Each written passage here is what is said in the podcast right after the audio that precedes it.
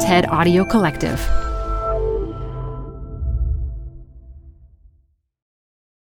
Hi, I'm Debbie Millman. Canva is great for designing visual content for work, no matter what industry or department you work in. Now, your next presentation with Canva Presentations. Start with a professionally designed template and use it as a springboard for your design. It's a serious time saver. Time to present but can't be there in person? Enter Canva Talking Presentations.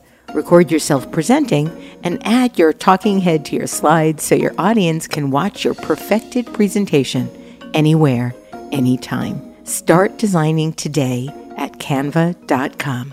Designed for work.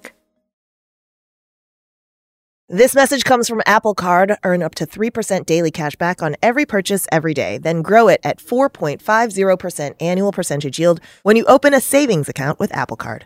Visit apple.co slash card calculator to see how much you can earn. Apple Card subject to credit approval. Savings available to Apple Card owners subject to eligibility. Savings accounts provided by Goldman Sachs Bank USA member FDIC. Terms apply. After too many years cooking food for rich people in the Hamptons.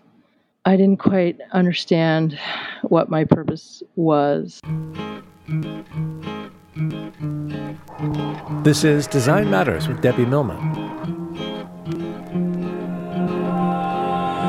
For 16 years, Debbie has been talking with creative people about what they do, how they got to be who they are, and what they're thinking about and working on. On this episode, Debbie talks with Gabrielle Hamilton about her career as a cook and as a late blooming writer. I said to myself, like, you're not a writer, lady. So let's get with the program here. You're just not a writer. You're a cook. So get with it. Here's Debbie. Back in PPT, pre pandemic times, Gabrielle Hamilton founded and ran Prune, a bistro in New York's East Village. But in March, after 20 years in business, she had to lay everyone off and close the doors. Indeed, the shutdown has been such a catastrophe for restaurants that one wonders how many of them will be left when it's safe to socialize again. But fortunately for us, Gabrielle Hamilton's talents extend beyond the kitchen. This four time James Beard Award winning chef is also the author of a best selling memoir, Blood, Bones, and Butter the Inadvertent Education of a Reluctant Chef. She's also in the Emmy winning television show on PBS, and she's a columnist for the New York Times. She joins me from her home today to talk about what was, what is, and what might come. Gabrielle Hamilton, welcome to Design Matters. Thank you for having me. Oh, absolutely. Gabrielle, I know you're quarantining with your two teenage boys, and you've stated that while artisan bakers may prefer their bread dense and chewy and crusty, your boys don't. And if you're going to lure them from their rooms in hopes of meaningful conversation about their inner lives, you need Kaiser rolls as perfect as those from the deli, with cottony interiors, dry, dusty domes, light and hollow in your hand, with a scattering of poppy seeds or cornmeal on their clover leaf patterned tops. Why Kaiser rolls? Why Kaiser rolls? My people, they're good enough eaters, uh, but they are not what you would think of as obnoxious chef children asking for the balsamic vinegar to be passed at the meal or um, requesting foie gras. That is not what happened in my household. So they like a they like a Kaiser roll. So it was my pleasure to make them. What are you putting on the rolls? Oh God. The littler one, the younger one likes plain liverwurst or he likes cream cheese and smoked salmon, and the older one will take salami and cheese or deli meats. Are you are you thinking less of me right now when you recognize that my children are? no, I know how you raise them on buttered uh, noodles, so um, no judgment here whatsoever. They're good. Um, you grew up in rural Pennsylvania, in a town that shared a border so close to New Jersey that you could walk back and forth between the two states just by crossing the Delaware River. And you were the youngest of five children.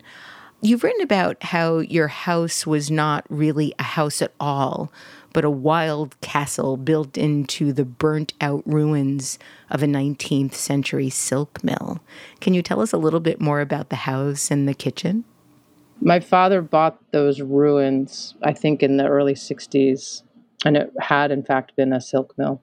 But it was the outside four remaining walls of a maybe five story mill next to a creek. And he designed and built our house onto the outside two walls and left the remaining ruins as a kind of attachment or courtyard. And we grew up in this house, and it was uh, spectacular. It was dramatic, theatrical. There were rooms that had sort of soaring cathedral ceilings, and then tiny Warren like bedrooms that were no bigger, like on a ship. mm. So it, it was a dramatic house, and it was a, a great place to grow up. Do your parents or does your family still own the house? Oh no, uh, my parents divorced when I was thirteen or fourteen. Their finalization, but no one's owned the house for a long time. Your mother was a ballet dancer at the Met in New York City when she married your dad, who was a set designer for theatrical and trade shows. You've said this about your father. From him, we learned how to create beauty where none existed. How did he do that? He had a remarkable, uncanny ability to see what didn't exist, to imagine, let's say, the ruins of the Acropolis complete with all the columns intact and the plants and the people. And he was a real dreamer. And that's what I mean by that. He could see things that most people couldn't. So is that a very strong imagination or a very active sense of vision, internal vision? That's what I mean. You've written about how, as you were growing up, your parents seemed incredibly special and outrageously handsome to you, and you could not have boasted of them more or said your name more proudly to show how it directly linked you to them. Yet you vividly wrote this in your memoir about a, a moment you just mentioned, um, about one of the early defining moments of your life. I was gazing at a full bushel of apples when my mother made a stunning announcement, which I have possibly never recovered from. Jim, it's over, and the kids and I have decided you should go. Gabrielle, this statement came completely out of the blue. You had no inkling back at the time that this was possible? I know. You would think I was some sort of imbecile. well, no, parents can uh. keep things keep things from from their kids. My parents also got divorced when I was 8 years old and I remember feeling terrified hearing them fight, but but just not ever imagining that that could happen. Back in the late 60s when they divorced, nobody I knew parent their parents weren't getting divorced, so it wasn't something that I even thought about. I never saw them fight. I had no idea that there was any trouble in River City. I uh, I was in my little preteen cloudy mind, and also everything seemed pretty nice to me. I, it was just a exuberant childhood that I didn't know anything was going poorly. I thought my dad was great. I thought my mom was sort of great. I could appreciate her qualities. our um, complicated relationships with our mothers.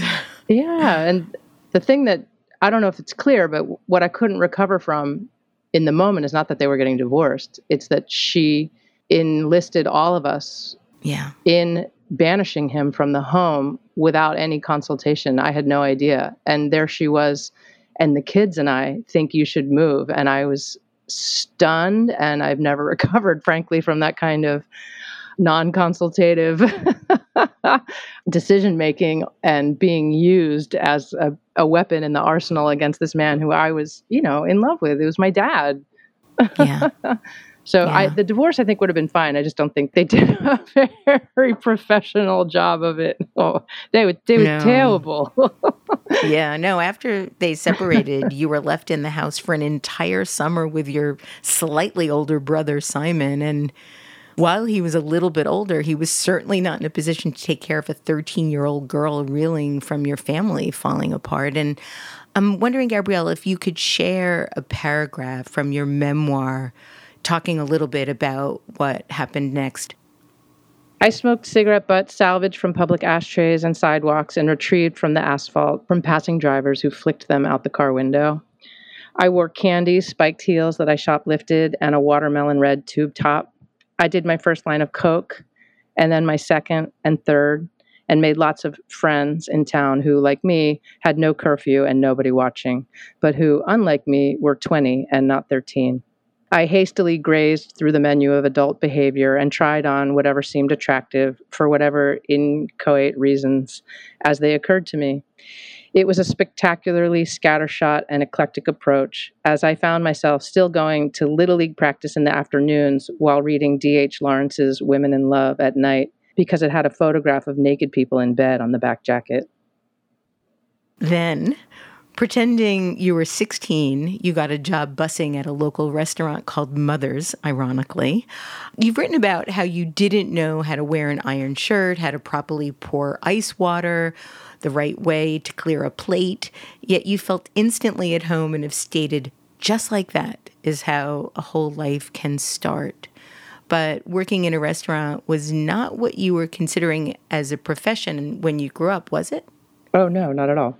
I wanted to be a writer. So you always knew that you wanted to be a writer? I've always wanted to be and always have been a writer. So I have been a writer since they started to make special groups for children in elementary school and you know you start funneling people into their aptitudes i guess and so i was always shoved in to the oh this is going to be the writers and poets group or you're going to go over here i mean eagerly with with my yeah you know you win your stupid second grade poetry contest and they're like hi you seem to be in the poetry realm of things. So and yes. then it just goes on from there. And then you're in the sixth grade literary journal and then in eighth so it just oh, goes yes, like that yes, and goes like that. And so i've been writing my my whole life and studying it my whole life.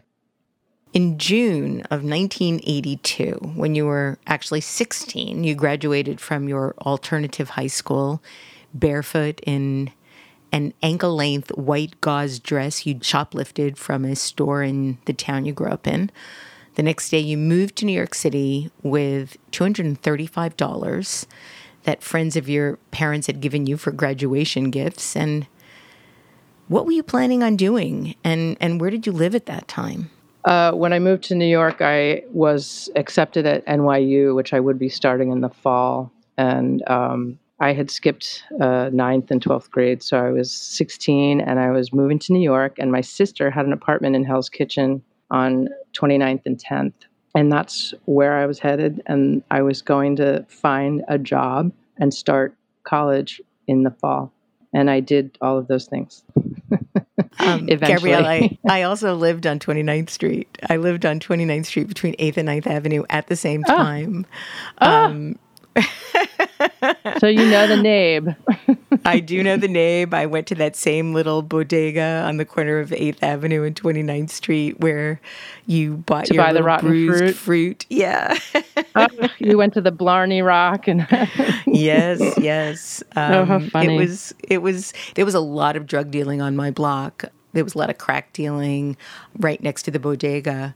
And I, I, read that you had a cockroach infestation of epic proportions. I had a mouse infestation. It was so bad, I oh. actually ended up having to get a cat, even though I was allergic. they weren't even scared of me. They just lived on the furniture. And I'd go by and they'd just sort of look up and wonder why I was there. Just like the roaches. Like, oh, you're home? um, you eventually got a job at the Lone Star Cafe, the one with the giant iguana on the roof and overlooks Fifth Avenue. And you turned 17 during a waitress shift there, high on Coke. Did you ever feel like you really had a problem with Coke, or was it just more recreational use? Uh, that was not recreational at that time. Okay. It it started to become mandatory to get the day done to get the evening accomplished. And then if you've ever done a lot of Coke, it, it sort of begets more Coke because you wake up whenever you wake up and you feel like shit and the thing that makes you feel better is more coke. It's um it stimulates you it takes your headache away you're sort of back in the game and functioning. And so it, it kind of you keep needing it. How did you eventually stop? Well i got in some big effing trouble And Do you want to tell our listeners what, what happened as we move into the next chapter of your Sure. I mean, I wasn't life? just doing coke. I was part of a would you call it a company-wide scheme that was taught to me by the older seasoned staff after a while of grand larceny and possession of stolen property and we had a couple of ways of stealing money from the company and i was practicing both of the ways and so was everyone else. And uh, we all got busted eventually.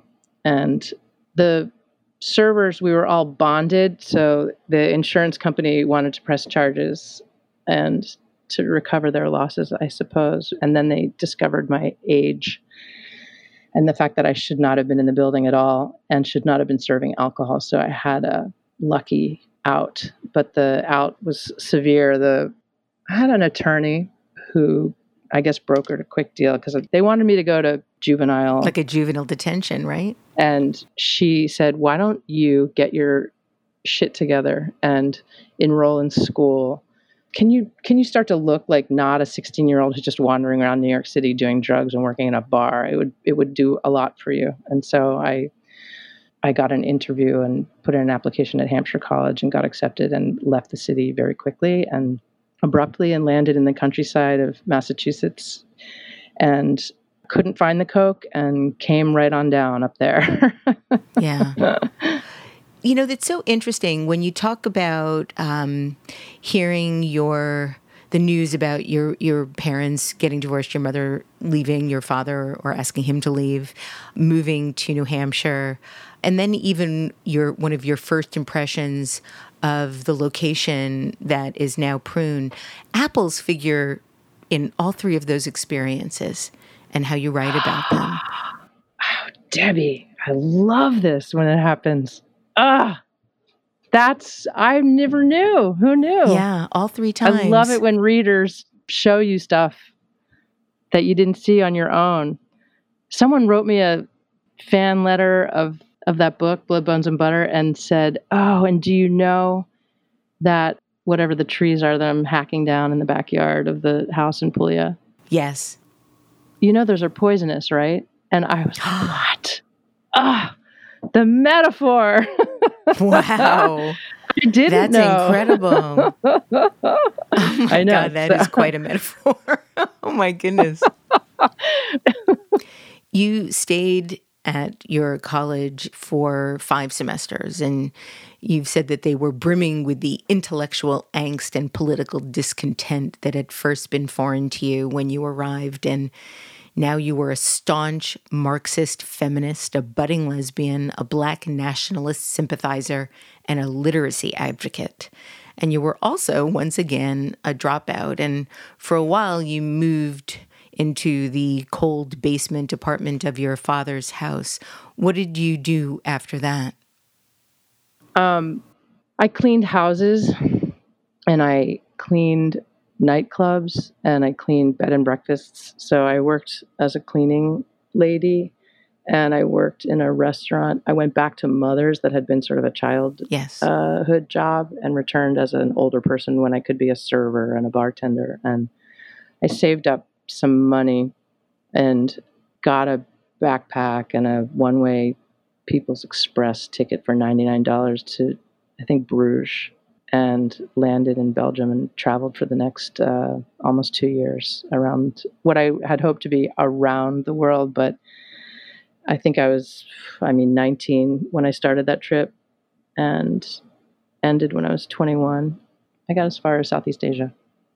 Gabrielle, speaking of of moving to Europe, um, I did pick a quote out that I'd love for you to share from your book about how that trip came to be. If you can read that, please.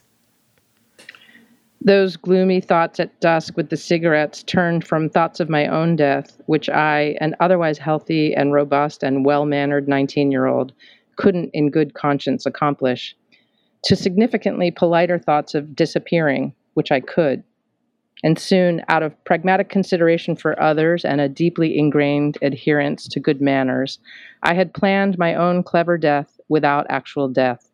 I would leave, disappear, send an occasional postcard, and be done with the whole dilemma. Goodbye, world. Goodbye, New Jersey. Goodbye, family, God, and country. Hello, your rail pass.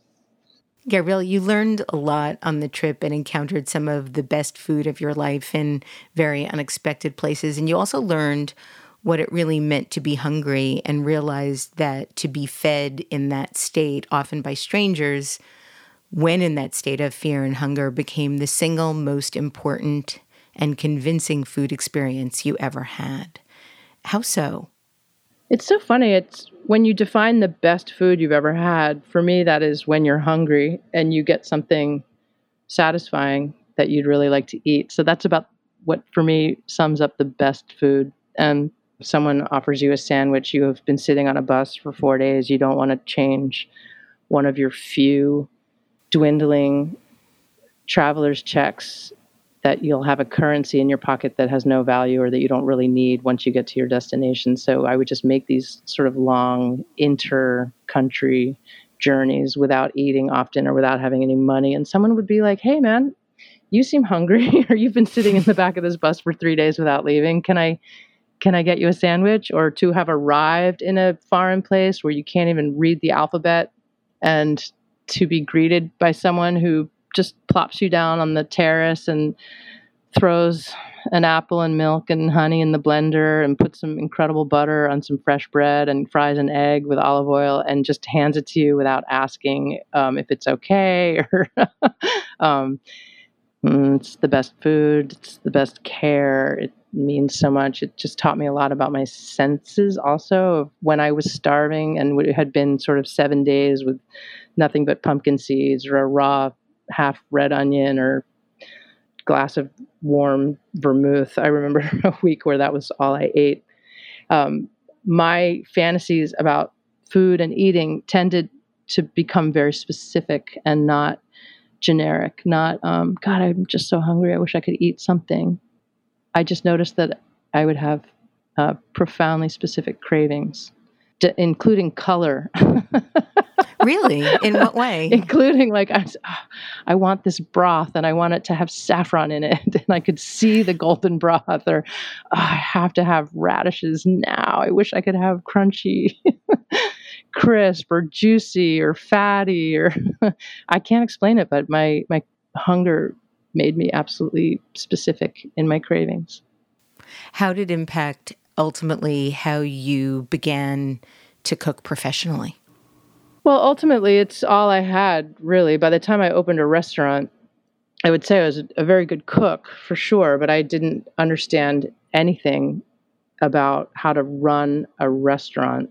And besides being a bit of a compulsive clean person and a hard worker, I didn't have a traditional resume. I didn't have any credentials, but I relied upon this experience, this repeated experience that I had of bringing something to someone who needs it, or in my case, receiving something that I needed and couldn't get on my own. And it was revelatory. And I thought, well, that could be that could work. what what I lack in plumbing schematic information and um, HVAC. What I do, what I don't know about a certificate of occupancy, like I can probably learn that someday. but what I do have is this uh, very, very acute sense of what it is to offer hospitality and take care of someone uh, from that experience. You began a 10 year stint working in what you've called the most unsavory corner of the food industry. And this was after you got back from your trip. What part of the industry was that, and, and why did you feel it was the most unsavory corner aside from maybe the poultry processing business? Okay, well, it's slightly hyperbolic, but I hope you giggled a little bit when you read that sentence. I was trying to be a little bit funny. I like your hyperbole. It's all okay. Just being a ham. Um, but in fact, uh, you know, it's I was working in high volume, uh, high end catering in New York City, while that world does come with some amazement and um, feats of of ingenuity that you can't even believe the way we could produce dinners for hot heated well cooked dinners for a thousand people out of you know a metal box with cans of sterno in it in a back hallway of you know the museum of natural history with you know basically saran wrap and duct tape. And i'm kind of not exaggerating. Like the things i can do with saran wrap now um, but it just was also pretty soulless. It's like factory work. You are making uh, 60,000 little phyllo purses all day and then you're sitting in the back of an unrefrigerated van on an overturned five gallon bucket. Or maybe the five gallon bucket is actually full of demi-glace and not overturned and empty and you're sitting on it and driving out on the LIE to the hamptons to set up your makeshift shop in somebody's four car garage and you're trying to get the lettuce on the plates before it wilts and you're wearing gloves and your hairnet and the crews tend to be quite mercenary, understandably. You just sort of want to pass through, make your money, and get out. And if the sour cream goes in the mayonnaise and the mayonnaise goes in the creme fraiche, no one really gives a shit. And at least they put it in a quart container and labeled it and dated it. And I really prefer to work excellent. I, I do the best that I can, no matter where I am. I do the best of my capabilities wherever I am. And it's sometimes, you know, I find myself in uncomfortable situations when I'm not in a group of like minded people. And I am automatically alone or abrasive because I, I have a little bit of control or OCD or um, it's not that I can't just let it go in my own station. I'm also, you know, I've got one eye on yours and I'm like, wait, you can't do it that way. you have to wash your knife and please wash your hands. Even though I'm not the boss of this kitchen, I just can't live with our sauce ending up this way. And so it was good for me to get out of there eventually and run my own shop and just make everything go the way I think it should go. You also worked for several summers at a children's summer camp in Western Massachusetts and aside from cooking for your own children, you stated that it's really hard to cook for kids. Um, why is that? Well, I felt terrified of starving them or disappointing them. I don't know that I love kids so much, but I actually feel for them. I'm, I I admire children very much, and I I didn't want to fail them. So of course I wanted to cook food that I thought might be interesting. but I didn't know at the time that children they just want like salt on the chicken and they want the chicken to just be brown or fried. One of my favorite moments in the book was how you talked about um, how distressed you felt by a nine year old's disgust with a fleck of basil in his tomato sauce than you had in your entire previous decade of catering. I mean, it's it was terrible. I wanted the approval of these kids. Yeah, I wanted them to gobble it all down and know that I'd made it from scratch and I didn't just pull it out of the Sysco frozen, you know, truck and I didn't want to have a hundred starving children in the middle of the woods in Massachusetts. I wanted them to eat the food. At that point, aside from what you've described as an ironclad work ethic born of an early understanding of self reliance, you were struggling to understand if you had anything else to offer and wondered if you could still have a life of meaning and of purpose. Was that what made you decide to go back to school for an MFA in fiction writing?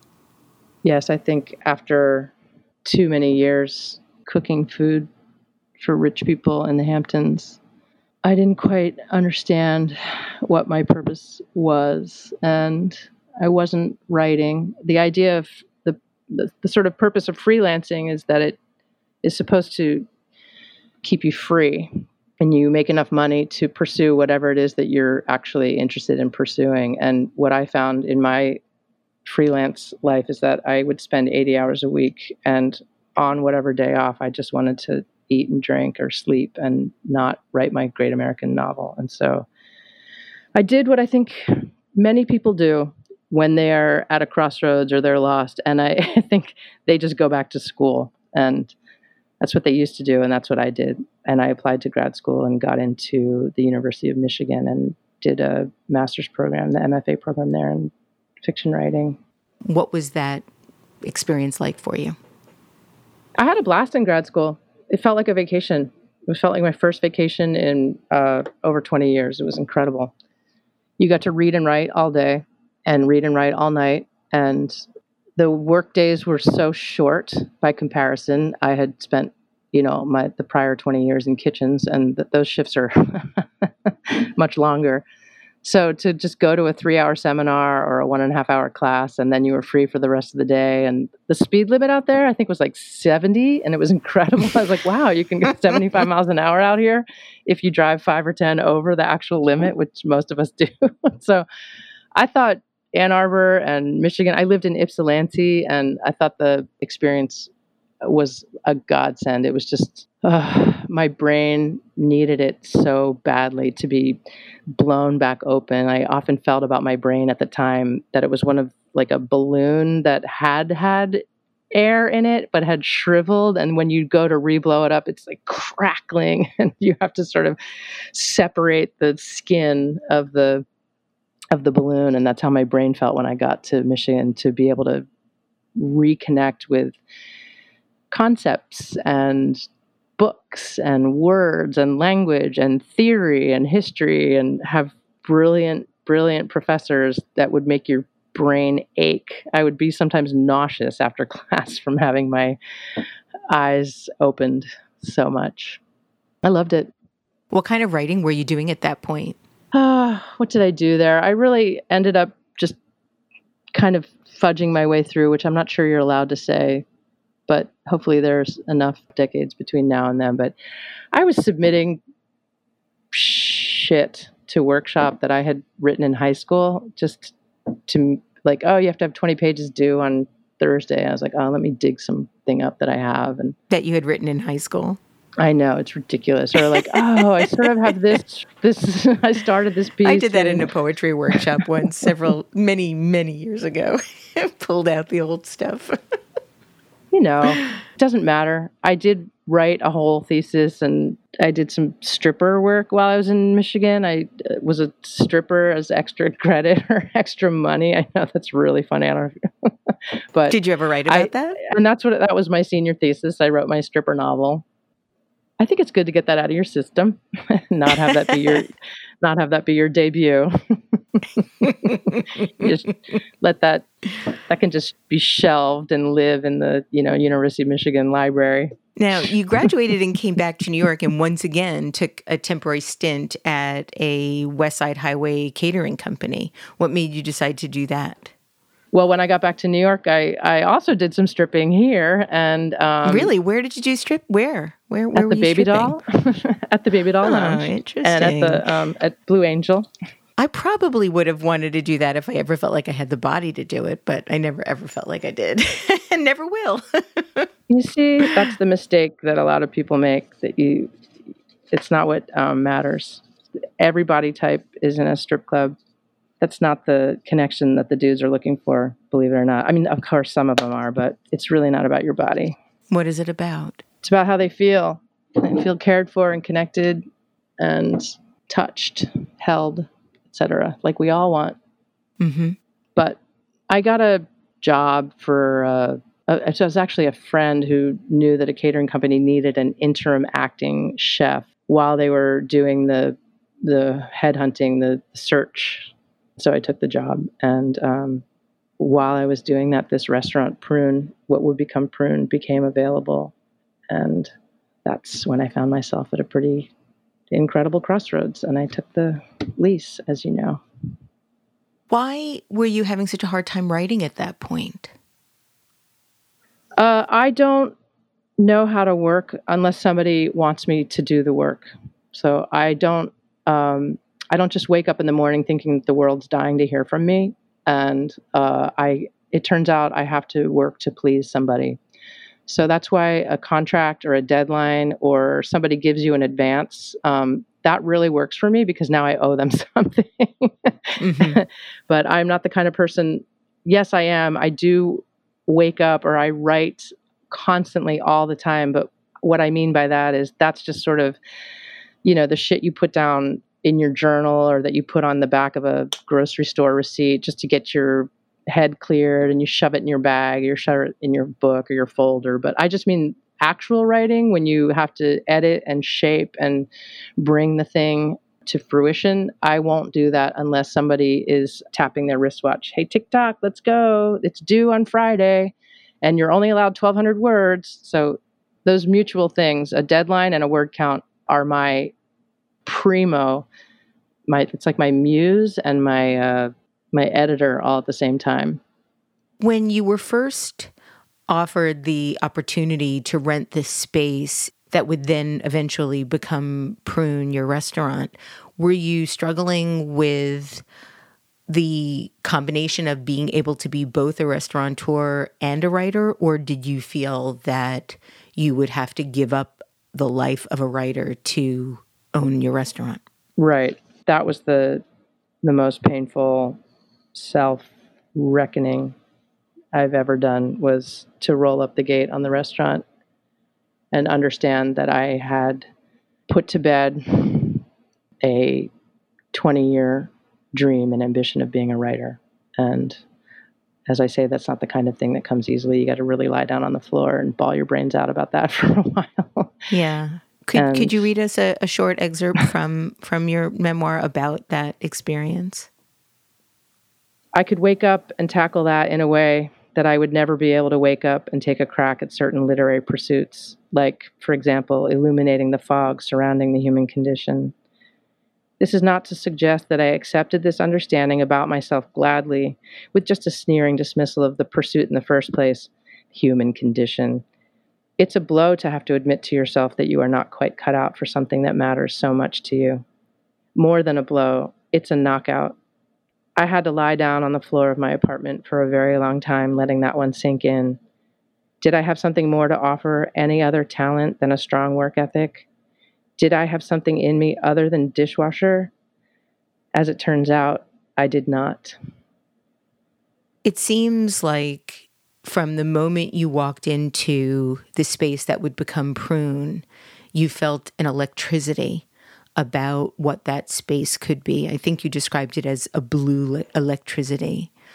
And yet you were also mourning what you thought your life was going to be. How did you navigate between those two states of mind?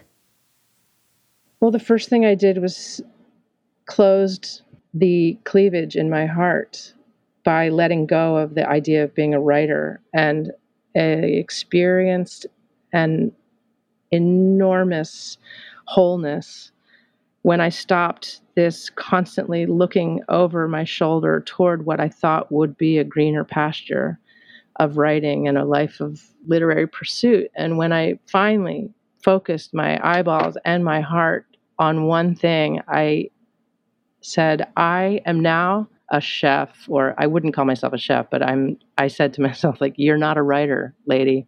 So let's get with the program here. You're just not a writer. You're a cook.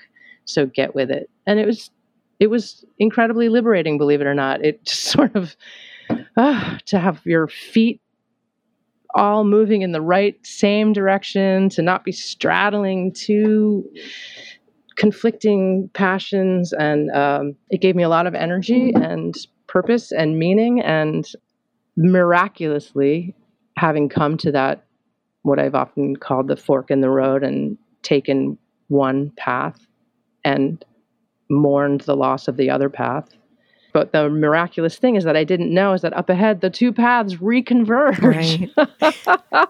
and it was, as you can see, I'm laughing, and that's how I felt in the moment too, as if I'd had a huge joke on the universe, and I was the one having a fun time. I was like, "Oh my god, someone just asked me to write my first essay and it got published, my first published piece of writing after I'd already said goodbye. So you just never know what's coming up ahead. Did you have any trouble uncleaving your heart to get that space open again to be able to wholeheartedly try and do both? Uh, no, I would say that was never a problem. I think the problem there on after was how do you get the work done? That's a lot. I don't know about you, but I find writing takes some really substantial time. And, oh, it's brutal. I'd um, rather go um, to the dentist. and I hate the dentist. uh, from there on out, it was just sort of how can I get to the page when I'm picking parsley all day and butchering fish when I really need to be sitting down and writing with a clear brain. But add to that later a couple of children and other distractions, and then it's just been a torment of time management, but not nothing ever about a divided sympathy or loyalty or passion.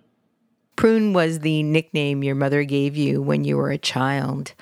I'm wondering if you could read an excerpt about starting the restaurant. It was a very different time in New York, 1999, New York City, the East Village.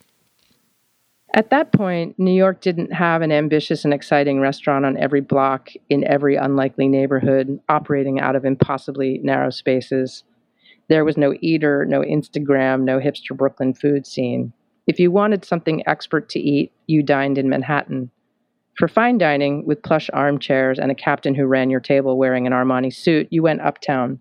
For the buzzy American brasserie with bentwood caneback chairs and waiters in long white aprons, you stayed downtown. There was no serious restaurant that would allow a waiter to wear a flannel shirt or hire a sommelier with face piercings and neck tattoos. The East Village had Polish and Ukrainian diners, falafel stands, pizza parlors, dive bars, and vegetarian cafes. There was only one notable noodle spot, Momofuku opened five years after Prune. I meant to create a restaurant that would serve as delicious and interesting food as the serious restaurants elsewhere in the city, but in a setting that would welcome and not intimidate my ragtag friends and my neighbors, all the East Village painters and poets, the butches and the queens, the saxophone player on the sixth floor of my tenement building, the performance artists doing their brave naked work up the street at PS 122. I wanted a place you could go after work or on your day off if you had only a line cook's paycheck, but also a line cook's palate. And I thought it might be a more stable way to earn a living than the scramble of freelancing I'd done up until then. Prune was born in the ungentrified and still heavily graffitied East Village. And from nearly the time you opened, you got extraordinary reviews. Were you surprised by the response initially? it was profound and overwhelming and completely surprising. uh, the name alone, prune, was a a point of contention, as you can imagine. Everyone, when I, it's like telling someone the name of your baby before you have your baby, I guess, and people want to weigh in on the name. And so, sure, I guess prune is a terrible name for a restaurant because it conjures um, diuretic or um, poop jokes and um, old folks. I mean, I know that about five years into my restaurant, the the United Plum Board of California, or like the Prune Council of California, asked if they could switch their name to dried plums and I don't I can't remember if there was a Yeah, I remember like, that cuz prune was so unsexy. Yeah. And, you made it um, sexy again. I can't help it. It was my name and it was true. And so I had to, and the whole restaurant was going to be about the food that I cooked naturally or that I really come from, like the food that my mother showed us and taught us and had us eat and those experiences. But it, it's a terrible name apparently. But that was the first review that we got about, I don't know, six or eight weeks after we opened. And the first line of the re- review said, Prune's the name and I like it or I love it. And uh, we were yeah. off to the races from there. Gabrielle, you've written about how since Prune opened um, in the East Village in 1999, the neighborhood has changed tremendously in ways that reflect with exquisite perfection the restaurant scene as a whole. Um, can you elaborate a little bit? Yes. In the 20 years that I've I've been in this business, it changed while I was in it, and what used to be sort of, as I said in that essay, sweet, gentle citizen restaurant has become a kind of unruly and colossal beast.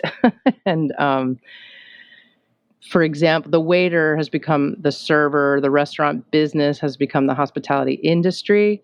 Um, what used to be the customer has become the guest, which sort of confuses a lot of the categories. Um, what was once your just your personality has now become your brand, and the small acts of kindness, the way we used to just share our talents with each other, became things to monetize. It feels somewhat terrifying, doesn't it? Um, I wouldn't say terrifying, just um, alarming.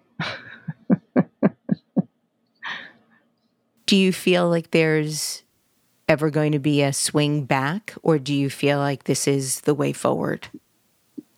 I'm watching New York City right now, uh, divided between people who are swinging back hastily and with apparent uh, lightheartedness, and uh, another sector of people who are alarmed and not swinging back and don't want to. So I imagine we will all find each other in our little silos. On March 15th, you shut down Prune because of the pandemic. And now you and hundreds of other chefs in New York City and thousands around the country are staring down the question of what your restaurants, your careers, your lives will look like. How are you and your wife and co chef, Ashley Merriman, managing? Uh, it takes a very long time, or it took us a very long time, I would say, to kind of drain all the fluids out of our hydraulic systems.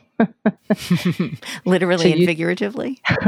to use this metaphor as if you're a, a great ocean liner and crossing a vast sea and you've been doing it for 20 years and suddenly to shut off all the engines and stop on a dime like that with no port behind you in sight and no horizon either, no land on the horizon to know where you're headed. And at the same time, just to carry this metaphor all the way through, that you have to keep your propellers um, able and just lubricated enough to be able to turn back on should you figure out what your destination will be. So I don't know if that metaphor conveys to you exactly how profoundly exhausting the last four months has been emotionally and spiritually to have had a complete abrupt cessation of income, uh, routine, purpose, identity. Uh, anyway, I hope I'm describing to you just by telling you that how it's been. yes. I read that you visit the restaurant every day. Do you have a, any sense of when you're going to be able to reopen? I really don't have a sense of when we'll be able to reopen. And the the question for me is why would we? And the question I have also for my peers is why should we? We have a remarkable amount of power right now. People are desperate for us to open and I wish so profoundly that we would join together in some sort of collective action and refuse to reopen until we've fixed some major problems that we had prior to the pandemic that the pandemic merely illuminated. And I really wish we would figure out if we can all have health insurance and health coverage or if we could actually figure out a freaking wage that would work for people and not have the restaurant itself act as the government as which we've been doing subsidizing um, this you know this experience of working in a restaurant of, of going to a restaurant is so delightful but it's also not to use sort of too radical a phrase, but it's on our backs. It's on the backs of people. and it just has to stop. And we have a moment here in front of us to stop it. And while we're defunding police stations, I'm like, why don't we just get rid of ICE while we're at it? And yeah. um, we have it. It's right here in our hands. I hope we don't squander it, but I'm pretty sure, you know, people are scared and they're eager to get back to work. And also, chefs are by nature, I think, just so hardworking and so generous. So they've already pivoted. They're already like, hey, man, let's just keep going. Let's keep going. Let's make community meals or let's do takeout or without having maybe i mean i'm not saying without having thought it through they've thought it through but as you can see i'm advocating i wish they'd come to the same conclusion that i had which is Yeah. oh please don't open yet Are you really seriously considering not reopening? uh, i have this little jewel box this little lopsided 800 square foot not even i think it's like 600 square foot restaurant that will not work in terms of social distancing Mm. and it's a space that's dear to me and that I would like the time to sit in it and feel the blue electricity again when the right thing appears. What is the right thing to do here? Um, and I'll know it when I see it, and it does percolate. So I am certain that I will reopen here something at some time. But I do believe that what you used to know of prune with a hundred people piled in here sitting on top of each other is not happening anytime soon and i was talking to some friends recently also in the industry who are all suddenly asking themselves the same questions of why would i return to that much work all over again now that i've had a taste of this um, this life where you actually can be home for dinner with your kids and your wife, and you can actually um, exercise and take care of your health and see daylight. So there's some big questions here. Are you working on any new recipes? No, I'm working on writing. So you're working on your next book, right? Yeah, that's right. And is the title of your next book Kind Regards? Have you kept it that title? I haven't. It's. I think the title now is Next of Kin. And can you talk a little bit about what's inside the book? I can. I'm not eloquent because I'm still puzzling it out. But um, what's happening is I'm writing about the suicide death of my oldest brother. And it's not the fact of his suicide death, it's the fact that he's the second of my siblings to be dead while my parents outlived us.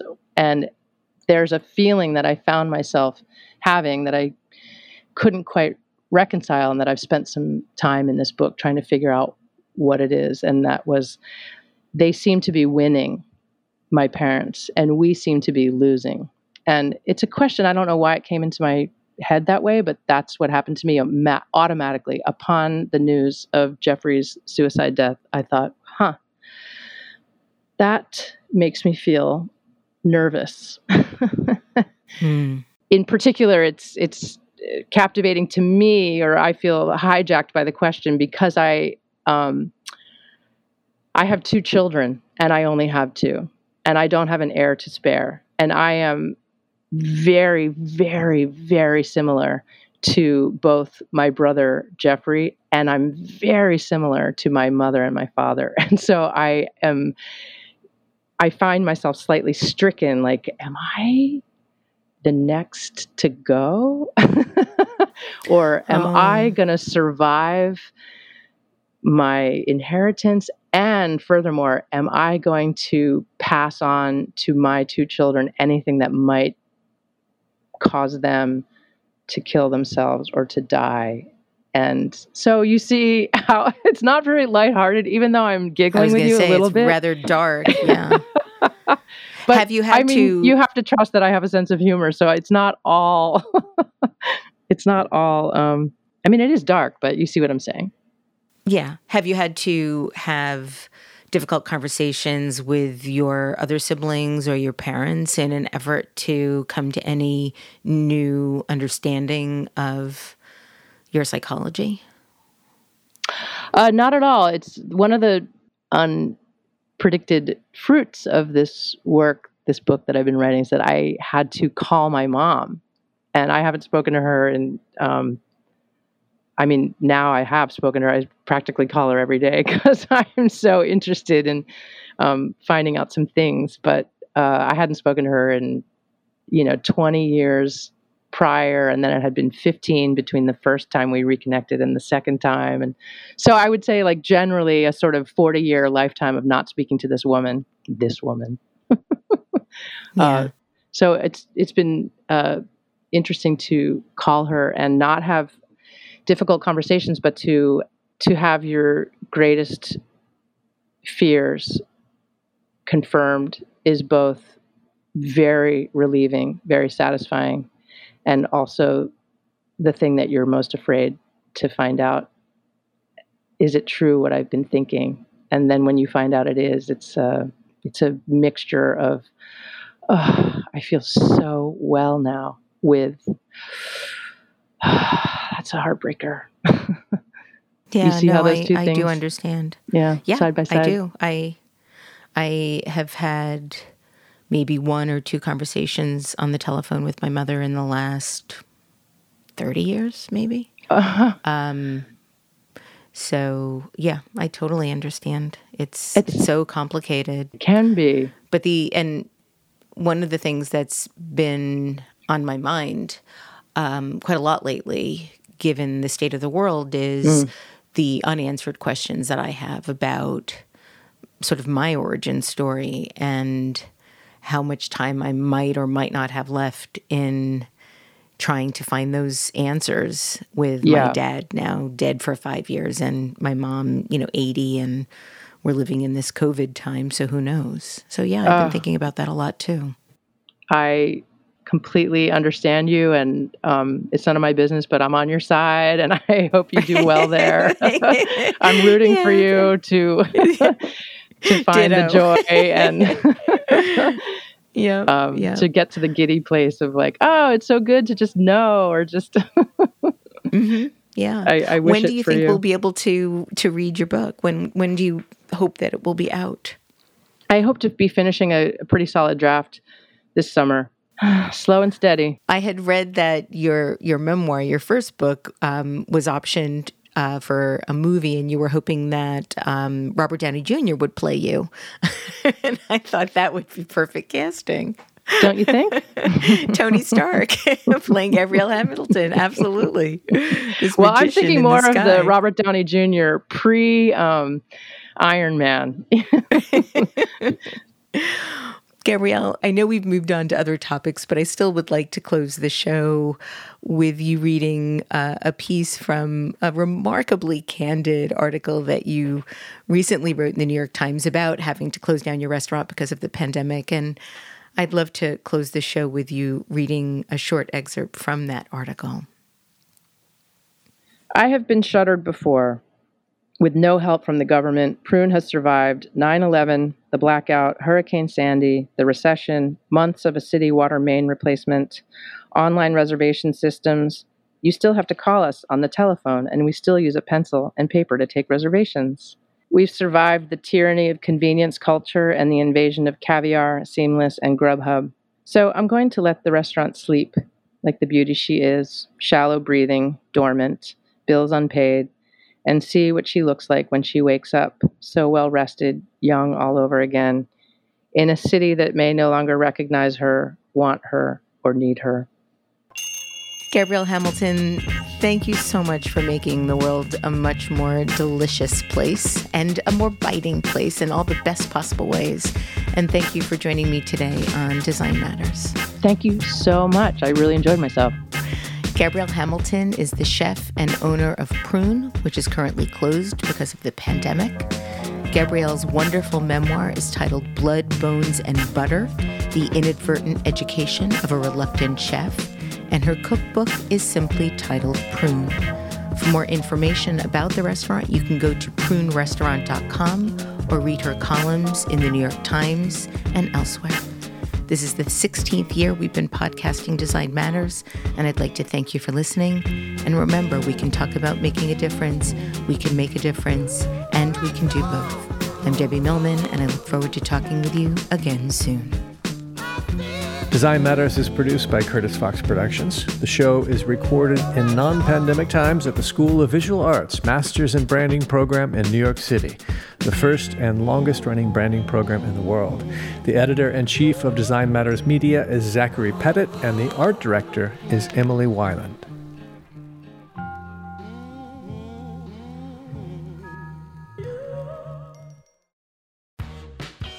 You're growing a business and you can't afford to slow down. If anything, you could probably use a few more hours in the day. That's why the most successful growing businesses are working together in Slack. Slack is where work happens, with all your people, data, and information in one AI powered place. Start a call instantly in huddles and ditch cumbersome calendar invites. Or build an automation with Workflow Builder to take routine tasks off your plate, no coding required. Grow your business in Slack Visit slack.com to get started.